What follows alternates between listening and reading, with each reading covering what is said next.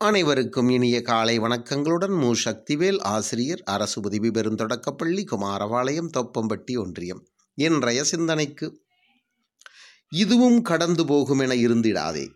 இன்னல்களை கடந்திட முயற்சி கொண்டிடு. இறந்த மனிதத்தை மீட்டெடுக்க பாடுபடு இச்சை கொள்ளும் இழிவுகளை தகர்த்திடு. தொடரும் பாதை வழிகள் நிறைந்தது தொடராக துன்பம் நேரினும் துவளாதே. நம்பிக்கை கொண்டால் நன்மை எது நடந்திடும் நாளைய விடியில் நலமாயிருந்திடும். கடந்தவைகளை கண்களில் என்றும் நிறுத்திடாதே கருணையோடு காலம் முழுவதும் கழித்து வாழ்ந்திருப்போம். தனிமை மிக கொடுமையானது நமக்கு பிடித்தவர் தந்தால் தனிமை வரமானது தான் நாமாக எடுத்துக்கொள்ளும் போது தனிமை வழியானது நிரந்தரமாக கிடைக்கும் போது தனிமை எவ்வாறு மூன்று வழிகளில் ஒரு மனிதனுடைய மனங்களில் மாற்றத்தை கொடுக்கிறது.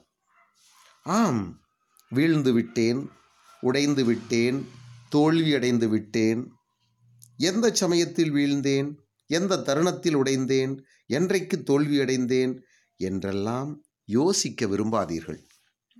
அதிலிருந்து மீள்வது எவ்வாறு அதை சரி செய்வது எப்போது அங்கிருந்து கடந்து வருவது எப்படி கீழிருந்து மேலே உயர்வது எவ்விதம் என்பது மட்டும்தான் உங்கள் சிந்தனையாக இருக்க வேண்டும்.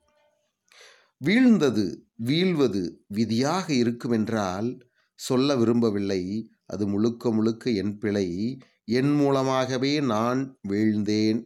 என் தவறான திட்டமிடலே காரணமாக இருந்தது. என்னை விளைவைக்க யாருமில்லை. நானே வீழ்ந்தேன். அதுபோல நானே எழுகிறேன் என எண்ணிக்கொள்ளுங்கள். தவறுதல் என்பது தோல்வி அல்ல தள்ளி போடப்பட்ட வெற்றி. தவறிப்போனதை மற்றொரு நாள் கெட்டியாக பிடித்து கொள்ளுங்கள். இன்று உங்களிடம் வராமல் போன மகிழ்வு நாளை மற்றொரு நாள் கண்டிப்பாக வரும். எப்போதுமே தள்ளி போகுமே தவிர வெற்றி நிரந்தரமாக வராமல் இருக்கவே இருக்காது. மகிழ்ச்சியும் அப்படித்தான்.